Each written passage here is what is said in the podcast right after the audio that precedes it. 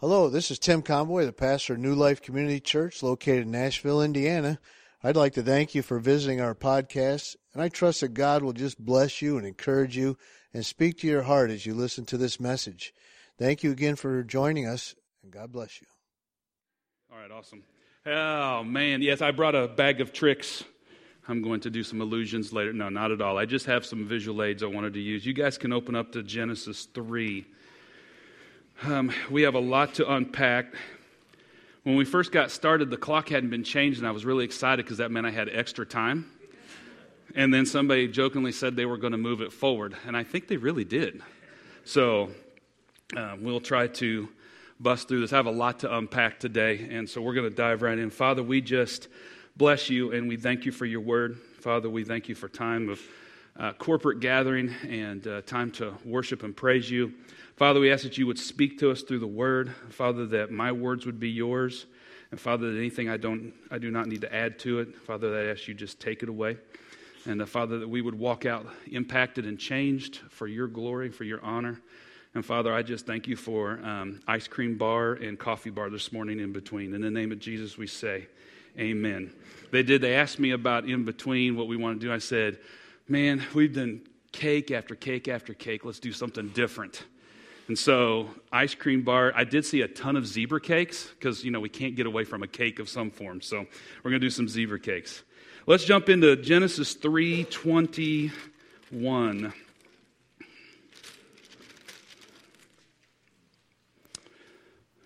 The Lord God made garments of skin for Adam and his wife and clothed them. Now, I don't I want to stop just real quick because I think how cool would it be to be your fashion designer would be like, who are you wearing today? the Lord God Almighty. we'll keep going. And the Lord God said, The man has now become like one of us, knowing good and evil. He must not be allowed to reach out his hand and take also from the tree of life and eat and live forever. So the Lord God banished him from the garden. Well, I'm going to stop there. You know, when we read this, when we read this, that we see Adam and Eve have sinned and they have gone against the word of God, against what he told them they couldn't do. And, you know, what we miss on that little passage right there is that the mercy of God begins instantly. And the mercy of God is, is that there is a point where Adam now is going to, um, he's already eaten, so he now knows good and evil, he has knowledge. And there is a risk that he is going to touch the tree of life. And in God's sovereignty and God's mercy, he looks at this and says, We have to send Adam and Eve out of the garden because if they do, they'll touch the tree of life. And if they do that, they will live forever, and forever they will be separated from me. You know, we look at that a lot of times and we say, well, and out of punishment, they were sent out. But out of the mercy of God and his love for us, he wanted to make sure that, that there was a better plan to reconnect us back to him rather than him us being forever living away from him. And I don't know if you guys have ever caught that in that part, but most of the time we see it as punishment, right? Because the next part, the next one goes on to say, so the Lord God banished him from the Garden of Eden to work the ground from which he had been taken. After he drove the man out, he placed on the east side of the Garden of Eden a cherubim and a flaming sword flashing back and forth to guard the way to the tree of life. I mean, that's how we see God, right? Adam and Eve had it all. I mean, they had all the produce they wanted. They had the pick of anything. They had the, a ton of it. I mean, I kind of equate it to um, like a car lot. Um, I like cars, and so I, when I see this passage, what I see is that at one point in time, they had the ability to drive the Ferrari, the Lamborghini, maybe a Rolls Royce, um, you know, a Jaguar, uh, a Corvette, because I like Corvettes. I mean, I look at this and that's how I equate to. Their Garden of Eden, their paradise was that they could drive anything that they, they had to pick of a lot. And so that's what they had. What we typically see is, is the punishment side of it. We see God as this flaming sword at the east gate because that's what the word says, right? In, order to make sure that they couldn't sneak back in, he, he's planted somebody there with a flaming sword, swinging it, waving it back and forth to make sure that they couldn't get back into it. And that's how we often see God. I mean, that's how most of the world sees God. Right, we see him as a, a deliverer of punishment. We see him as one who administers pain uh, rather than freedom. And, you know, for most people, when they think about becoming a Christian, when you guys are out in your day to day life and you're talking to somebody and you're sharing the gospel, or maybe you're just talking to them about what's going on in your life, and you, and you know that they haven't accepted Jesus as their Savior, and you start talking to them about how they need that, most of the time they think of rules and regulations, right? I mean, that's what they see God as a person of rules and regulations. I actually brought some visual aids because I wanted you to understand about rules and regulations. One is um, the word itself. I mean, lots of times we look at this like a great big, huge, thick law book. Right? And we're supposed to study this. We're supposed to know this thing. We need to know it forwards and backwards, upside down. Because when the day comes for that celestial exam and you're standing before Jesus, you need to be able to tell him on page 1016 what it takes to get into heaven. I mean, that's what we look at the word as lots of times, right?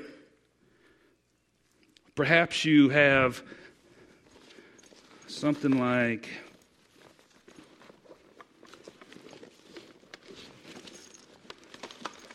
Maybe you have something like this. Anybody ever built and got a mortgage?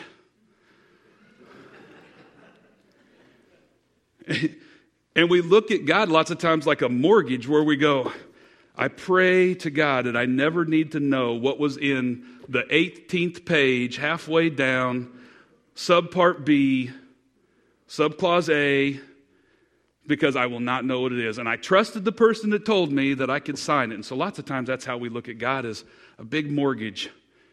And I really don't understand it. I don't know it. I hope I don't need all of it. But man, if I do, I hope I can trust it. So lots of times we look at him like that. Oh, this is, a, this is my favorite. This is most of the time. This is how we see God.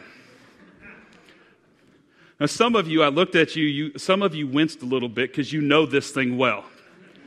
Fact is, you might be one of the ones that has the name written on here. That is not because each person got the use of this. But this is how we, honestly, sometimes we see God as the paddle holder, right? When we get out of line, we need a little correction. So he's going to swoop in behind us, give us a swift kick, I, I, I need to use this a lot of time. You guys are like attentive right now. You're like, but this is how most people view God, the paddle holder. All right, he's, he's ready to swing, he's ready to correct, he's ready to bring us back into, um, into place. There's one I couldn't get. Uh, well, I really wanted to use. I think that nobody, I put it out on Facebook to see if anybody had one, and, and I don't know if people didn't respond because either they didn't really have one or they were just too ashamed to say that they had one. But I was looking for what they call a child harness. I call them a kitty leash because it looks like a dog leash, but a kid's at the end of it. Right? And that's how we often see God, right? Is that we're the kid with the leash on and we get going so far and he like, whoa, you can't go there. And we start going this way and he pulls us back, you can't go there. I mean, that's how a lot of people see God is that he gives you freedom, but only so much freedom. So you're only going to go so far before he yanks you back on your leash, so to speak.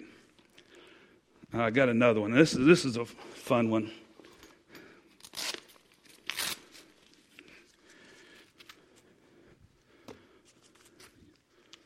Some UFC gloves. There's a kid uh, who goes to school with my son. His dad is a, a UFC fighter, like legit. He's huge. I would never want to mess him, mess with him. But this is how we see God lots of times, right? A little ground pound, a little submission, beat on you, or lots of times we'll see people, Christians, who use these to submit someone into saying, All right, I'll accept Jesus as my Savior. Just quit beating on me. Quit condemning me. Quit, quit beating me up. That's what we tend to do, right? We tend to beat on people a little bit. We tend to put a little guilt on them, condemnation. So we do a little ground pound techniques. I had another one I wanted. I couldn't find it. Any have, if you've ever been to a um, like an amusement park, right? They have these signs, and these signs are how you get in into the ride, right? Because this is, and it's, it's one of those ones where it says you must be this tall, right? And that's how we view getting into heaven a lot of times right? It's like there's going to be this sign, and we have to measure up. We have to be able to, um, you know, quote so many scriptures and we need to memorize so many things and, and we need to do certain things and we need to and when we pass this line we'll be able to say looks like we made it. I'm in. I'm good. I can ride the ride. I'm into heaven. We see that a lot. Oh i didn't bring my phone up with me but here's another one that we do a lot of times for people i have a cell phone that i can plug this thing into and I love this because a cell phone is new technology, and this is old school technology. And lots of times when God's doing new things, we like to hold them back in the way things used to be. And that's what we do with people. When they have sin, or when they've had sin, or when things have gone on in their life, we keep reminding them of what used to be. I want to say this is a lot of fun when I'm driving down the road and it's in my cell phone and I'm driving like this.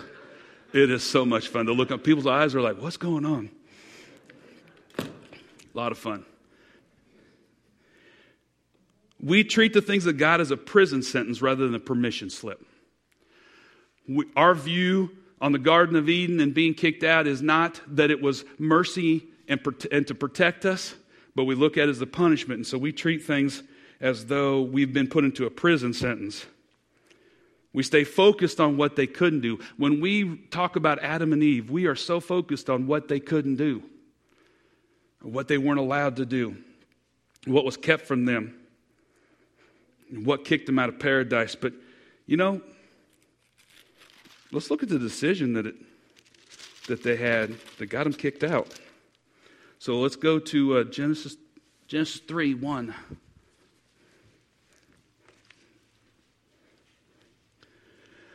Now the serpent was more crafty than any of the wild animals the Lord God had made. He said to the woman, did God really say you must not eat from any tree in the garden? You know, that's always where it starts. It's always doubt. It's doubt in what God won't allow you to do. That's where the enemy always starts. First thing, putting doubt in your mind of what you are not allowed to do, or what you can't do, or what you are unable to do. And I love her, her response. The woman said to the serpent, Oh, we may eat fruit from the trees in the garden. I mean, she says the answer we're allowed to eat all the fruit. But God did say, You must not eat fruit from the tree that is in the middle of the garden, and you must not touch it, or you will die. That's what the enemy always does. He is always psychologically leading us away from God. Right? He gets into our head, he begins to plant doubt, he begins to ask you, Did God really say?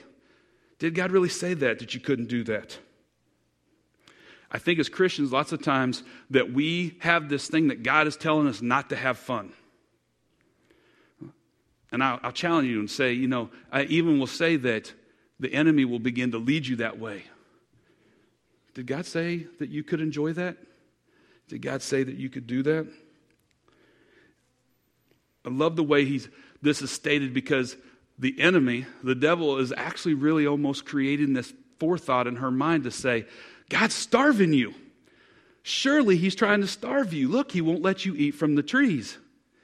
And she doesn't even hear her own mind that says, No, we're allowed to eat, just not this one thing. The enemy puts people around us. Boy, there sure is a lot of things you can't do. It must be really hard to be a Christian.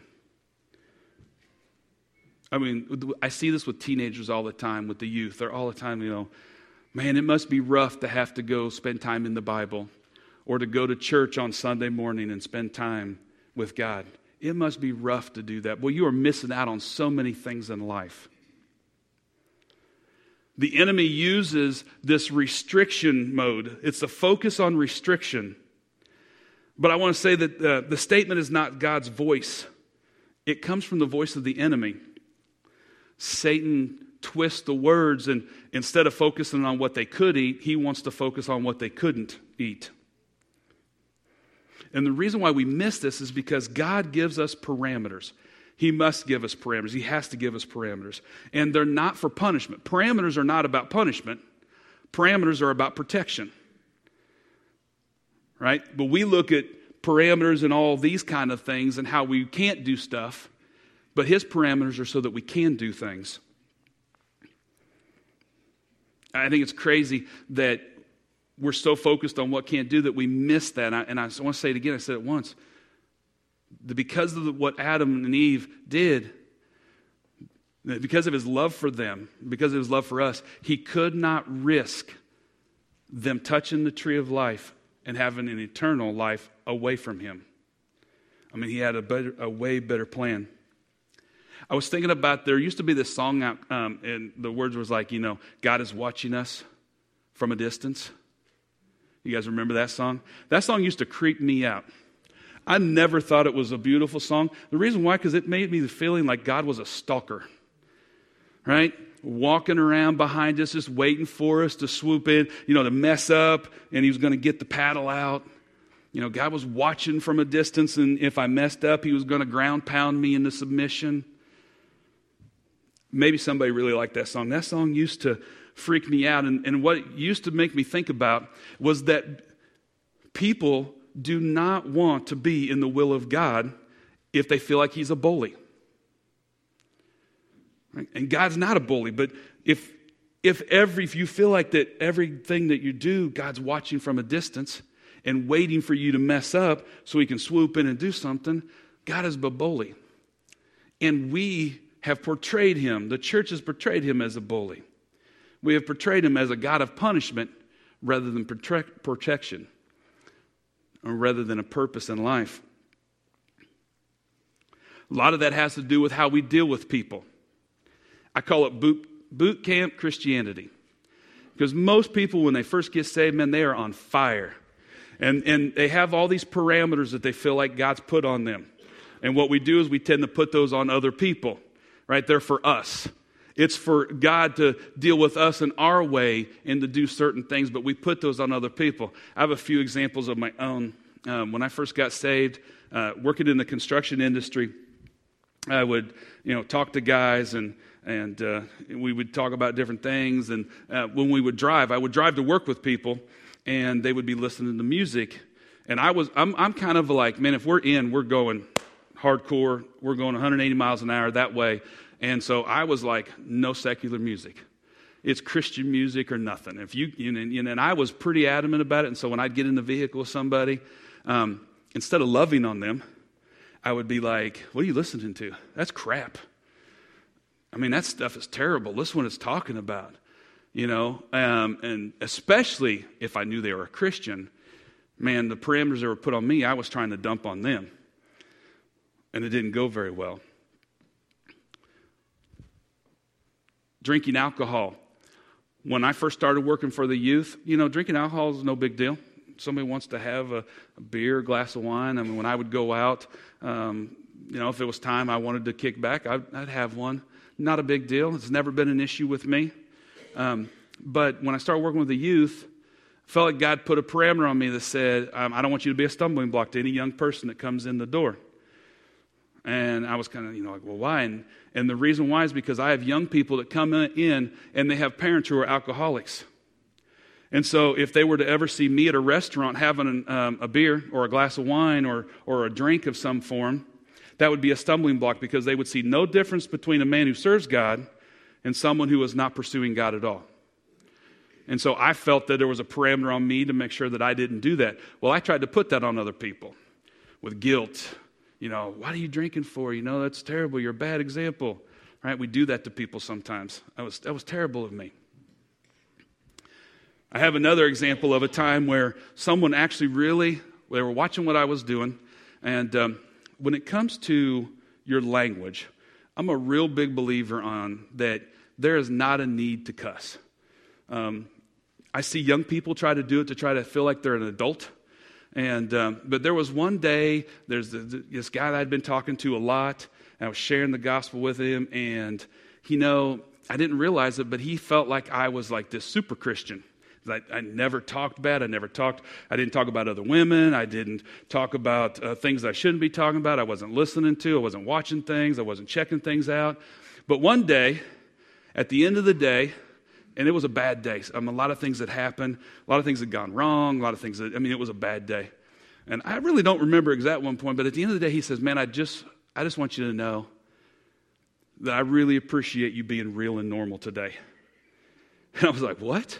He said, You let a cuss word slip today. I was like, What? And, and, and I was like, I was, I was a little devastated. He said, I just want you to know I now get that you don't have to be perfect to get into the kingdom.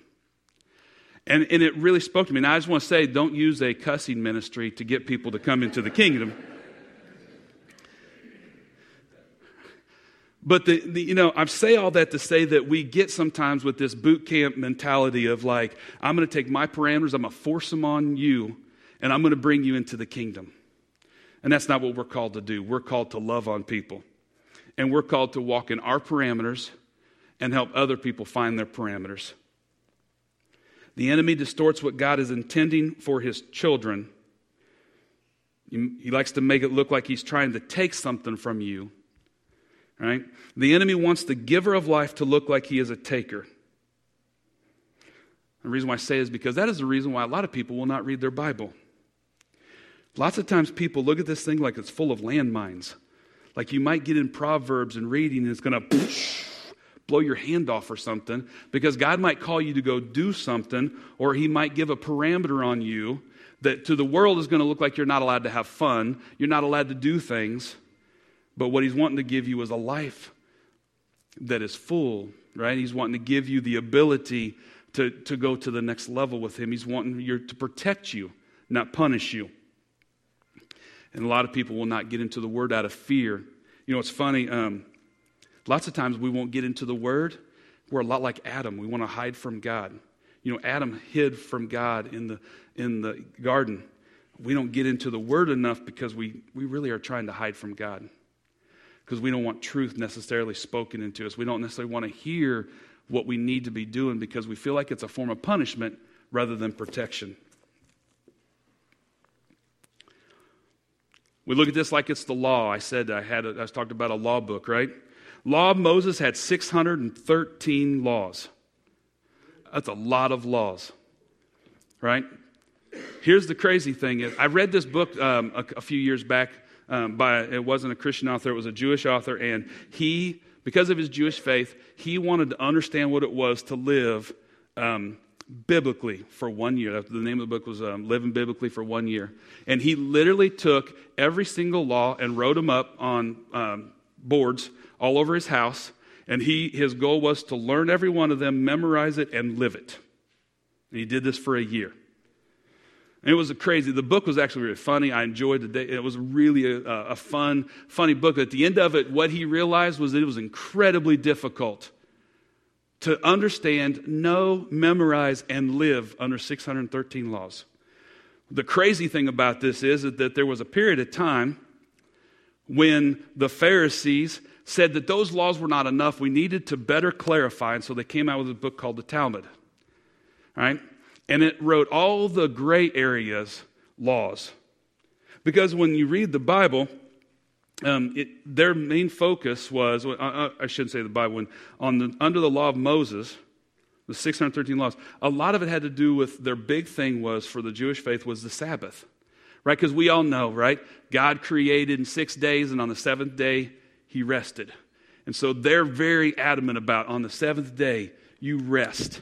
And so for people, um, really what the Bible had said, or the Sabbath, Sabbath or under the laws, um, you couldn't collect manna you couldn't build a fire. You couldn't collect firewood, which made sense because you didn't need to build a fire because you weren't allowed to build a fire. And you couldn't carry a burden. That's really all the word said. That's all the Bible said. So in the Talmud, they wanted to make sure that they covered all of the gray areas. I got um, two or three I want to share with you. If you were a tailor, you needed to put your needle away a half hour before the Sabbath, or inadvertently having the needle in your pocket and therefore looking like you were working.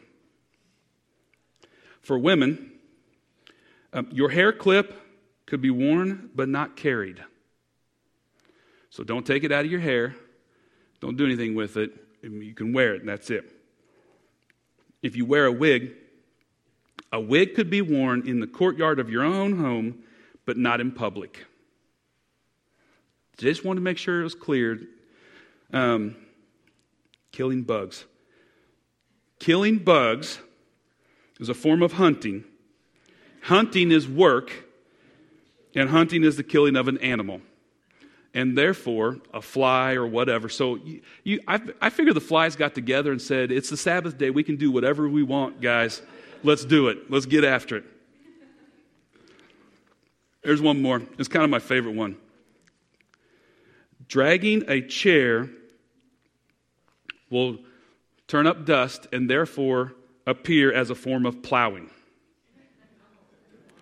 I'm just picturing, the guy, you know, he's trying to get with the gang. He's like dragging his chair and is dragging up dust, you know, and they're like, stop, stop, stop, you're working. He's like, really, I'm tired. I just want to sit down. The Talmud, you know, they took what was already out there and they made it so that you could not mess up. I can't imagine trying to find this stuff. But you know what we look at is Adam and Eve. In the beginning, it was eat, enjoy, rule over anything except for one. And we so look at the one instead of the anything and everything. We get focused on one thing rather than all of these other things. And the crazy thing is, is that one thing that he's trying to keep you away from, he was trying to keep them away from, will hurt you. He's a God of protection, not punishment. The fact is, if you go to Genesis, well, let's look at a couple different things here. Genesis 1. And uh, we're going to go to John. compare a couple different things. So, Genesis 1 has said this In the beginning, God created the heavens and the earth. Genesis 1:14 it said the word became flesh and made his dwelling among us we have seen his glory I love that because the message version actually says it this way The word became flesh and blood and moved into the neighborhood. Jesus moved into the neighborhood. I love that because what we get looking at is, is, is what Adam and Eve did, gave us a form of punishment. We serve under a God who's a big, bully, a big bully, and we miss that Jesus moved into the neighborhood and there's a, a there's a reason that he moved into the neighborhood, there's a purpose.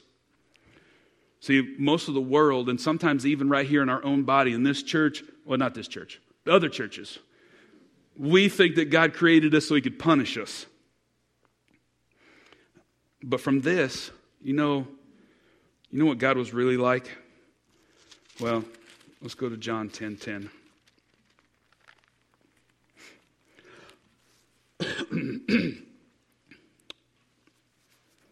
The thief comes only to steal and kill and destroy.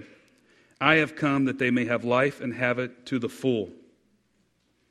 Right, we, re- we read that and we go over it. The thief, right, the enemy. He's come to steal and kill us. We miss that Jesus came to give us permission. He came to give us the ability to do. He came to give us back into that there is there are boundaries. There needs to be parameters and there needs to be boundaries in our lives. But he came to give us life. He came to give us an abundant life, a full life. Right? Came to give us boundaries, um, not to burden you, but so he could bless you, so he could show you the parameters of what really, what is really life, what, what life can really be like. Jesus said he came to give you life and life to the fullest.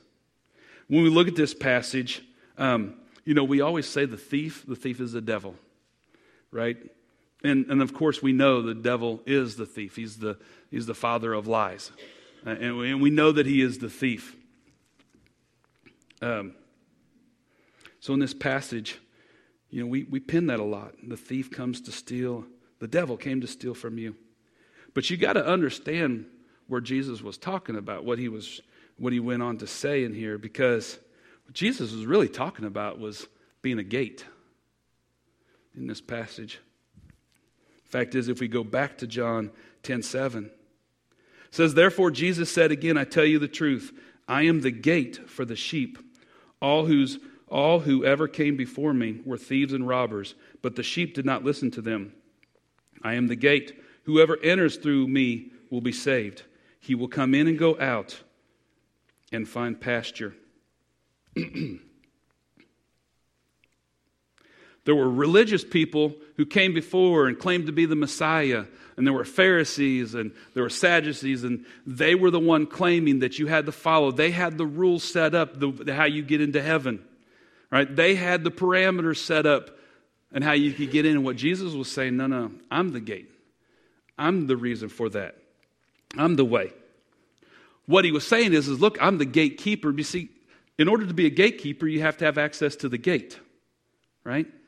And so, in order to have access to the gate, you got to be able to act like a gate.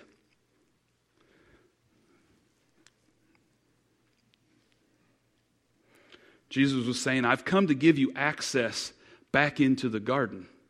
I've come to give you access into what was taken to protect you. I love this statement, I am the gate. You know, there is a lot of statements in the Bible that I am statements. But I am the gate. Why would he say that? Why would he say I'm the gate? Well, obviously, he's, he's the gate. He's, he's how you get in but there's more to it because he actually understood in those times, people understood what it was to, to be a shepherd and to take sheep in and out and to move them around, right? And what he was talking about was that when you bring, when they would bring sheep in, if you were a shepherd, when you brought them in, you would um, bring them to the gate, and before you'd set them in the gate, you would inspect them. And you would look them over and you would see what they needed you know, if they needed oil, if they, um, if they had a cut on a, a, hoof or something like that, or if they um, maybe something, uh, had burrs, you know, there was different things that each, each animal needed something different. You know, that's exactly what he does with us. He inspects us and sees where our herd is, where, where we're at, and he tends to it. Right? But this is what a, a, a shepherd would do: is they would tend to the animal, and then they would put them in to the pasture. They would put them into that safe area. And then what the shepherd would do is they would literally lay in front of the gate. They would lay down. And most people, when you say that, they'll say, well, that because he was trying to keep them in. He didn't want them to be able to get out and do anything. No, because what he goes on to say in, in verse 11 I am the good shepherd. The good shepherd lays down his life for the sheep. Jesus lays down his life He's the gatekeeper. He lays down his life at the gate, not to keep you in, but to keep the enemy out, to protect you.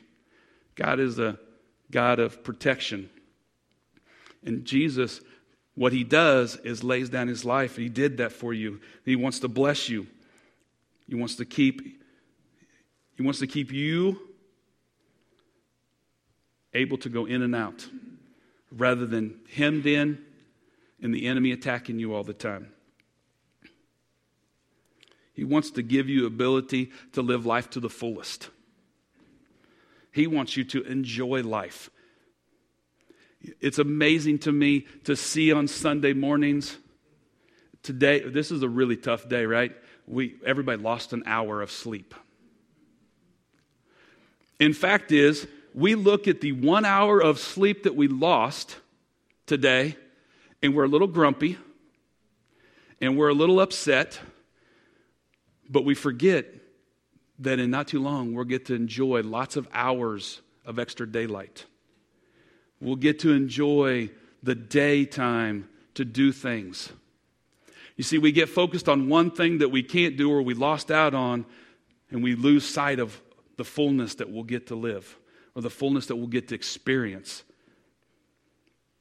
But in a church, we see lots of people, like Sundays are like a grump day. I'm going to go punch in my clock. I'm going to go sing praises to God, and I hope it goes quick, and I hope they do the song that I like, and the preacher better not go long because I've got stuff to do. And we should be like the happiest people ever. I have the last name Joy. Man, if I can't, I, I can't get away with being upset and, and not being happy. Like it, it comes back to haunt me. But as Christians, as people who we've been given the opportunity to have the fullest life available, and we come in Sunday mornings and we look like that we are not allowed to enjoy anything. And, and Jesus has given us the ability to enjoy it. And I think that we need to change the way people see God. Not just us. We need to walk out what God did for us. We need to walk out not what He took from us, but what He gave us. It's called grace that we walk in. Right? It gives us the ability to have peace. It gives us the ability to walk in forgiveness. It gives us the ability to live life to the fullest. You know, John said that I can do anything I want, but I don't necessarily have to. I'm paraphrasing. He said, I can do anything I want, but it doesn't benefit the gospel. Lots of people, when you start talking about grace, they live on two sides of it.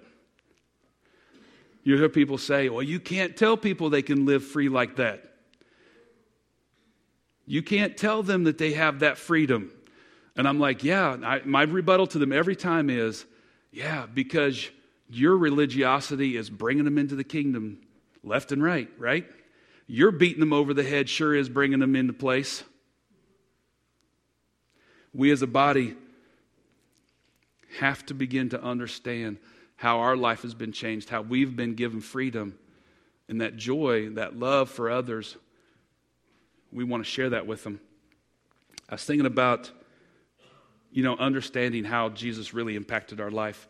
Um, I don't know if you have an iPhone. I, I, I, love my iPhone. I'm a big fan of my iPhone. I don't have it on me now, iPad. But um, there was a point in time when I would I had played a lot of I would play games on my phone, um, and there was this term that if you could do if you would do this to your phone, that it would allow you to have some extra things right? Um, fact is, there was this game that I would play, and it was kind of a weird game, but it was fun because I could connect with some of the little kids with it, and it involved like dragons and them breeding, which was awkward sometimes. Um, talking to little kids about that, but but so but they're playing the game, and so I'm like, all right, well, I'll play it too. And you could get extra rubies in this one game if you would jailbreak your iPhone. All right. Now, I don't know if you've ever heard that term jailbreak, but what it really is, is, is that when Apple designed my iPhone and when I got it in the box, it came with limitations. All right, there was only so many things that Apple wanted me to be able to do with it. But if I would jailbreak it, then I had have unlimited abilities to do anything I wanted to with it. However, when I did that, if anything happened to it, Apple wouldn't honor the warranty with it. They wouldn't be able to fix it or do anything to it. But we, I could jailbreak it and give myself all kinds of abilities to do anything that I wanted to do. But, so let's read Luke 417. The scroll of the prophet Isaiah was handed to him. Unrolling it, unrolling it, he found the place where it is written, The Spirit of the Lord is on me, because he has anointed me to preach good news to the poor. He has sent me to proclaim freedom for the prisoners and recovery of sight for the blind, to release the oppressed. Jesus came to unlock our life, right? He came to jailbreak our life. He came to jailbreak so that we don't live under limitations and we don't live under what um, all the things you can't do. He came to give us the ability to live life to the fullest.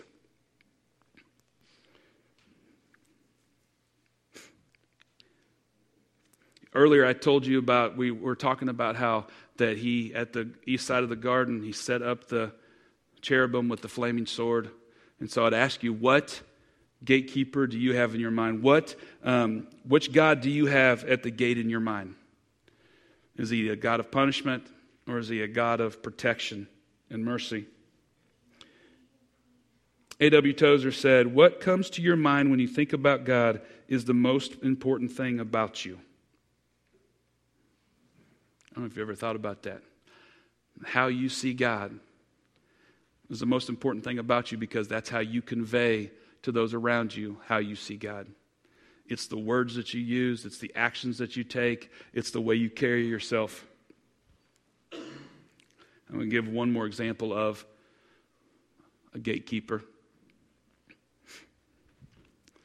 There is in airport security, if you guys, if you've flown at all in the last little bit, there was a period of time when security was really, really heightened. I mean, you could barely walk through without being assumed that you were up to no good and you were probably some form of terrorist and they needed to check your stuff. Right? I heard a story about a pastor who, um, while traveling, he was uh, taking his young son. He had a 10 year old or 11 year old son with him, and he was um, he was going to go do a conference and he wanted to take his son with him. And so when they went to the security check in, uh, they got separated because that's what they do. It's just, you know, they'll separate you. And so, although he was a pastor, he was a dad too. And um, he got very agitated. He got very upset. And he, he was like, I just want to be with my I just, You just need to bring me my son. I need my son back. I need to be with my son. Um, to the point that um, he was pretty certain he was going to go to jail um, because he was raising such um, a ruckus in there. And um, so he was telling that story. They finally got back together. Everything kind of panned out and it was okay. And he was telling that story to his congregation. And afterwards, there was a gentleman who called and said, um, I need to speak to the pastor. Um, I want to tell him. And so he, he got on the phone and he said, Listen, I want to tell you something. He said, When you come to the airport next time, you need to give me a, a heads up, give me a text. I will meet you and you will not have any problems. You see, he was the airport operations manager. And he had the authority to take that pastor from any point to any gate that he wanted to take him. He had the authority to move him from one place to the other place without any kind of hassle, any kind of problems, any kind of situations. And that is exactly what Jesus did for us. He has the authority to take us from one place to the next. But we have to be connected to Him. We have to be connected to the authority, but we need to understand our place. We need to understand what it is that God truly has done for us rather than what He took from us. Does that make sense? Anybody get that? Why don't you guys stand up? The music team can come on up. One last thought. God has called you to be you. Lots of times we come into church, we come into a morning, and we are not necessarily always who we are. We're not us. Right? We're on something else. We're, we're, we're, we portray something that's not really going on with us. Same thing throughout the week. We live in this moment of uh, punishment rather than protection. You guys can close your eyes. My challenge to you would be this. When you walk out of here today, will you look at your God differently? Will you look at it? Will you be able to display to others that He is a God of protection, not punishment? that He is a God who wants you to live life to the fullest, not to the least. If you, in everything that I've been saying today, are one who could say, I do not know Jesus is my Savior, I do not understand this gatekeeper, the, that He would lay down His life for me. Jesus died on the cross. He brought us life on a tree the same way Adam lost his life on a tree. And so I'd extend to you that if you do not know this man Jesus, but you would like to not have to live under condemnation, and you would not like to live under the feeling and the belief that God is trying to punish you all the time, I would like to extend to you that Jesus brought grace to you so that you could walk in fullness and freedom, so that you could walk away from those things so that you could walk in peace. If you guys are struggling with things today, if, if you are struggling with things that are going on in your life, and we would love to pray with you. We'd love to help walk through those things with you because that's what God's called us to do. We do that on Sunday mornings, but we forget to do it a lot of times the rest of the week. Father, we bless you. Father, I just ask that those go and leave, Father, that you would begin continue to speak into their hearts, Father, that you would continue to connect with them in the true portion of grace that you've extended to them. And Father, that they would bring honor and glory to your name through their actions, through their words, through their love for you.